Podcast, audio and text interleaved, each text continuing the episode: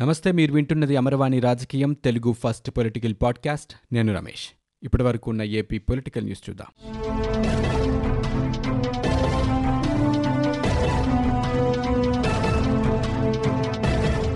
కేంద్ర ప్రభుత్వం పలు సడలింపులతో ఈ నెల ముప్పై వరకు లాక్డౌన్ పొడిగించింది.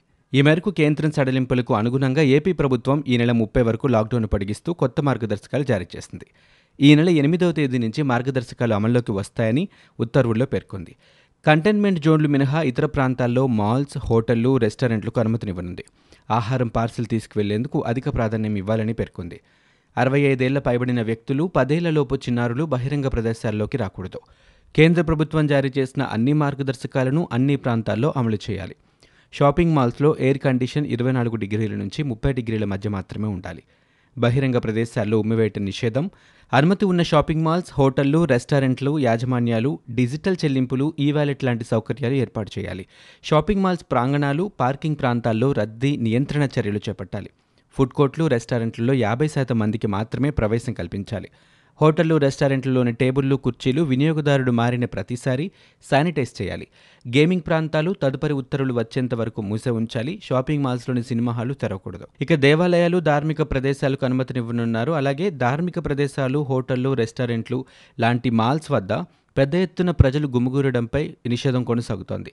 దేవాలయాల వద్ద క్యూ మేనేజ్మెంట్ సవ్యంగా ఉండాలి. దేవాలయాల్లో విగ్రహాలు పవిత్ర గ్రంథాలను ముట్టుకోకుండా దర్శనం చేసుకోవాల్సి ఉంటుంది.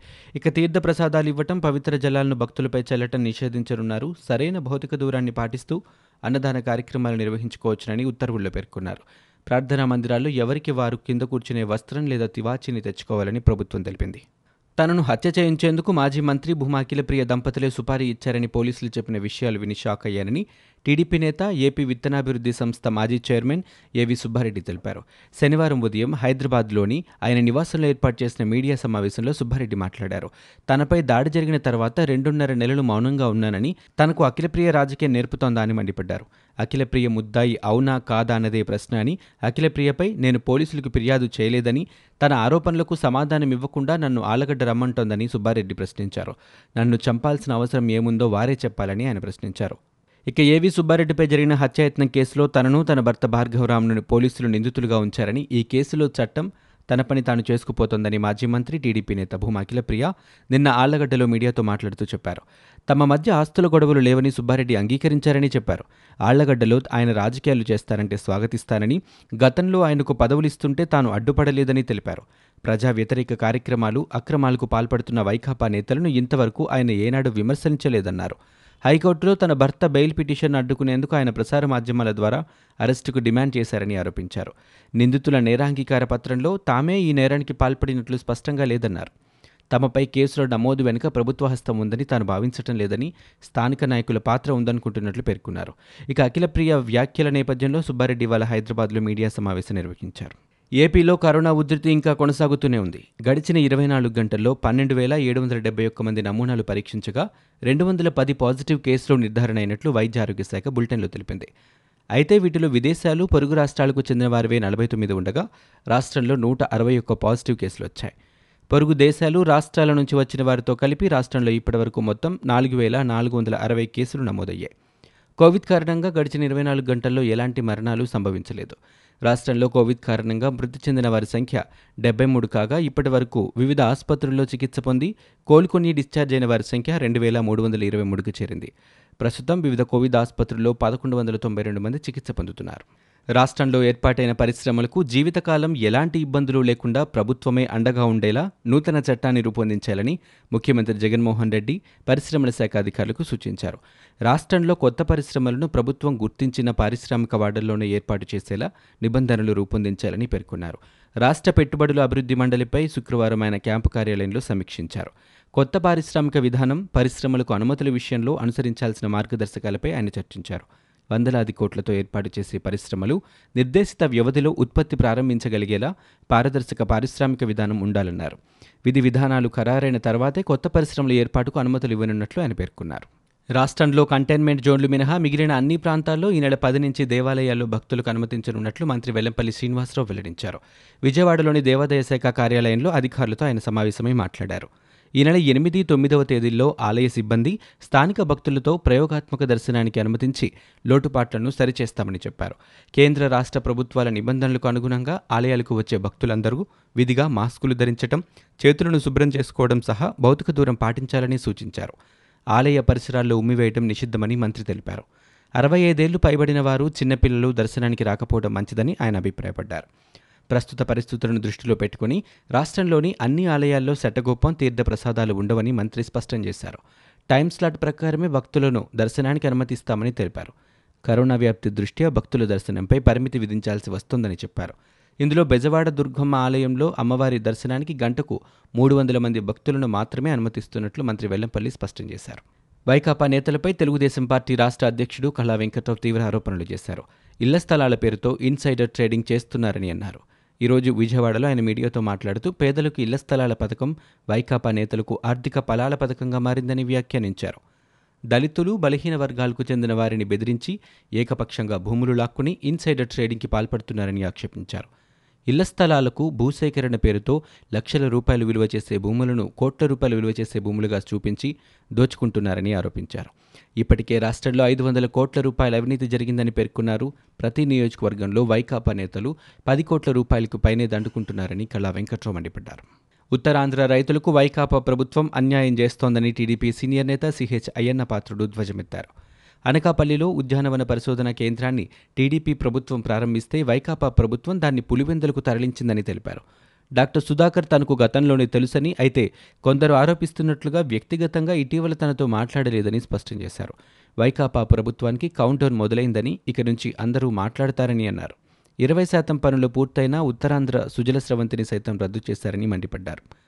పోలవరం పనులపై రీటెండరింగ్ అన్న ప్రభుత్వం అసలు ఆ ప్రాజెక్టు నిర్మాణ పనుల్ని చేపట్టిన మేఘా ఇంజనీరింగ్ సంస్థకు ఉన్న అనుభవం ఏమిటో చెప్పాలని డిమాండ్ చేశారు. ఏపీలో ఐదేళ్ళలో ముప్పై లక్షల ప్రభుత్వ గృహాలు నిర్మించాలన్నదే ప్రభుత్వ లక్ష్యమని ఏపీ ఆర్థిక శాఖ మంత్రి బుగ్గన రాజేంద్రనాథ్ రెడ్డి అన్నారు. ప్రజలకు ముప్పై లక్షల ప్లాట్లు ఇస్తుంటే ప్రతిపక్షానికి కంటగింపుగా ఉందని వ్యాఖ్యానించారు. శుక్రవారం ఆయన మీడియాతో మాట్లాడారు. టీడీపీ ప్రభుత్వం గత ఐదేళ్ళలో ఏడు లక్షల ఇల్లు కూడా ఇవ్వలేదన్నారు. కేంద్ర ప్రభుత్వం ఇచ్చిన నిధులతోనే తప్ప రాష్ట్ర ప్రభుత్వ నిధులతో ఒక్క ఇల్లు కూడా కట్టలేదని ఆయన ఆరోపించారు. నర్సాపురం ఎంపీ రఘురామకృష్ణరాజు మరో సెల్ఫీ వీడియో విడుదల చేశారు. ఇసుక కొరత సమస్య పరిష్కారానికి సీఎం జగన్ నిర్ణయం తీసుకున్నారని గ్రామ సచివాలయాల ద్వారా ఇసుక బుక్ చేసుకునే అవకాశం కల్పించారని తెలిపారు. ఇసుక వ్యవహారంలో అవకతవకలు జరిగితే అధికారులపై చర్యలు తీసుకుంటామని ఇకపై కూడా సమస్యలను సీఎం దృష్టికి తీసుకువెళ్తారని పరిష్కరిస్తారని భావిస్తున్నానని రఘురామకృష్ణంరాజు ఆ వీడియోలో తెలిపారు. డాక్టర్ సుధాకర్పై వైసీపీ ప్రభుత్వం కుట్ర పన్నిందని టీడీపీ పోలిట్ బ్యూరో సభ్యులు సీనియర్ నేత వల్లరామయ్య వ్యాఖ్యానించారు. శనివారం మీడియాతో మాట్లాడిన ఆయన దళితుల ప్రాథమిక హక్కుల్ని సీఎం వైఎస్ జగన్మోహన్ రెడ్డి ఇనుప పాదాలతో తొక్కివేస్తున్నారని ఆరోపించారు. సుధాకర్ కేసులో అన్ని వేళ్ళు జగన్ క్యాంప్ ఆఫీస్ వైపే చూపిస్తున్నాయన్నారు. సుధాకర్ కేసుతో దళిత జాతి వైసీపీకి దూరమైందని చెప్పుకొచ్చారు. అమెరికాలో జార్జ్ ఫ్లాయిడ్ ఏపీలో డాక్టర్ సుధాకర్పై పోలీసుల దమన నీతి ఒకే విధంగా ఉందని వర్లరామయ్య వ్యాఖ్యానించారు. ఏపీ ముఖ్యమంత్రి వైఎస్ జగన్మోహన్ రెడ్డిపై టీడీపీ మాజీ ఎమ్మెల్యే రామకృష్ణారెడ్డి విమర్శలు చేశారు. కరోనా వైరస్ను తొలి నుంచి ముఖ్యమంత్రి జగన్మోహన్ రెడ్డి చాలా తేలిగ్గా తీసుకున్నారని మండిపడ్డారు. జగన్ రెడ్డి తేలికగా మాట్లాడడం వల్ల మిగతా మంత్రులు అధికారుల్లో కరోనాపై నిర్లక్ష్యభావం ఏర్పడిందని విమర్శించారు. ఫలితంగా రాష్ట్రం నేడు తీవ్ర ఇబ్బందులు ఎదుర్కొంటుందని అనపర్తి నియోజకవర్గంలో కరోనా కేసులు పెరగడానికి స్థానిక ఎమ్మెల్యే నిర్లక్ష్యమే కారణమని ఆగ్రహం వ్యక్తం చేశారు. లాక్డౌన్లో గణేష్ హోటల్కు పర్మిషన్ ఇచ్చి గొల్లెల మామిడాడు గ్రామంలో కరోనా వ్యాప్తికి కారణమైన అధికారిపై తక్షణ చర్యలు తీసుకోవాలని రామకృష్ణారెడ్డి డిమాండ్ చేశారు. ఏపీలో వనరుల్ని ఎలా దోచుకోవాలో సీఎం జగన్కు పూర్తి అవగాహన ఉందని టీడీపీ నేత జ్యోతుల నెహ్రూ విమర్శించారు. వైఎస్ సీఎంగా ఉన్నప్పుడు దోచుకొని ఇప్పుడు కేసులు ఎదుర్కొంటున్నారని ఎద్దేవా చేశారు. ఎవరు చెప్పినా సీఎం జగన్ వినడం లేదని అందుకే వైసీపీ ఎమ్మెల్యేలు బాధను వ్యక్తం చేస్తున్నారని తెలిపారు. జగన్ చాలా మొండివాడని తాను అనుకున్నదే నిజమని నమ్ముతాడని ఆరోపించారు. వ్యాపారస్తుల్లా జగన్ వ్యవహరిస్తున్నారని జ్యోతుల నెహ్రూ దుయ్యబట్టారు. రాజధానిలో దళితుల ఆకలి కేకలు వినే నాదుడే లేకుండా పోయారని అమరావతి పరిరక్షణ జేఏసీ నేతలు ఆగ్రహం వ్యక్తం చేశారు. ముఖ్యమంత్రి జగన్మోహన్ రెడ్డి దళితులను నమ్మించి మోసం చేస్తున్నారని ఆరోపించారు. అసెంబ్లీ సాక్షిగా సీఎం చెప్పినట్టు రెండు వేల ఐదు వందల రూపాయలు అమరావతి పెన్షన్ను ఐదు వేల రూపాయలకు వెంటనే పెంచాలని డిమాండ్ చేశారు. వార్షిక కౌలును వెంటనే జమ చేయాలని కోరుతూ తుళ్ళూరులోని సీఆర్డీఏ కార్యాలయం ముందు జేఏసీ నేతలు నిరసన నిర్వహించారు. రాజధాని పరిధిలో అసైన్డ్ భూములు రిజిస్ట్రేషన్ చేసుకునే అవకాశం కల్పించే విధంగా గత ప్రభుత్వం విడుదల చేసిన జీవో నెంబర్ నలభై ఒకటిని యథావిధిగా కొనసాగించాలని కోరుతూ సీఆర్డీఏ అధికారులకు వినతిపత్రం అందజేశారు. ఎల్జీ పాలిమర్ సంస్థలో గ్యాస్ లీకేజ్ ఘటనపై రాష్ట్ర ప్రభుత్వం నియమించిన హైపవర్ కమిటీ సమావేశం ఈరోజు జరిగింది. ఈ సమావేశంలో కమిటీ చైర్మన్ భూమిశిస్తు చీఫ్ కమిషనర్ నీరబ్ కుమార్ ప్రసాద్ కాలుష్య నియంత్రణ మండలి మెంబర్ సెక్రటరీ వివేక్ యాదవ్ నగర police commissioner RK Meena collector Vinaychand పాల్గొన్నారు. గ్యాస్ లీకేజ్ ఘటనకు సంబంధించి మొత్తం సమాచారాన్ని సేకరించి దానిని క్రోడీకరించి సమగ్ర నివేదికను రూపొందించడానికి వీలుగా హైపవర్ కమిటీ సన్నాహాలు చేస్తోంది. సంఘటన ఎలా జరిగింది లీకేజీకి సంబంధించిన అంశాలు విపులంగా ఈ కమిటీ పరిశీలిస్తోంది. పొరుగు రాష్ట్రం తెలంగాణతో తాము ఎలాంటి వివాదాలు విభేదాలు కోరుకోవట్లేదని ఆంధ్రప్రదేశ్ నీటిపారుదల శాఖ మంత్రి అనిల్ కుమార్ యాదవ్ స్పష్టం చేశారు. తెలంగాణకు గోదావరి నీటిపై ఎలాంటి ప్రత్యేక కేటాయింపులు లేవని దీనిపై గోదావరి యాజమాన్య బోర్డు నుంచి సరైన స్పష్టత రావాల్సి ఉందని అన్నారు. రెండు రాష్ట్రాల మధ్య నీటి పంపకాల విషయంలో వివాదం ఏర్పడిన నేపథ్యంలో గోదావరి బోర్డు శుక్రవారం సమావేశమైంది. ఈ నేపథ్యంలో మంత్రి అనిల్ శనివారం మీడియాతో మాట్లాడారు. వెనుకబడిన రాయలసీమకు నీరు అందించాలన్నది ముఖ్యమంత్రి జగన్మోహన్ రెడ్డి లక్ష్యమని పేర్కొన్నారు. ఇవి ఇప్పటివరకు ఉన్న ఏపీ పొలిటికల్ న్యూస్. మీరు వింటున్నది అమరవాణి రాజకీయం తెలుగు ఫస్ట్ పొలిటికల్ పాడ్కాస్ట్. నేను Ramesh. For more details visit WWW dot Amarvani dot in we're also available on Google podcast Spotify iTunes and Apple podcast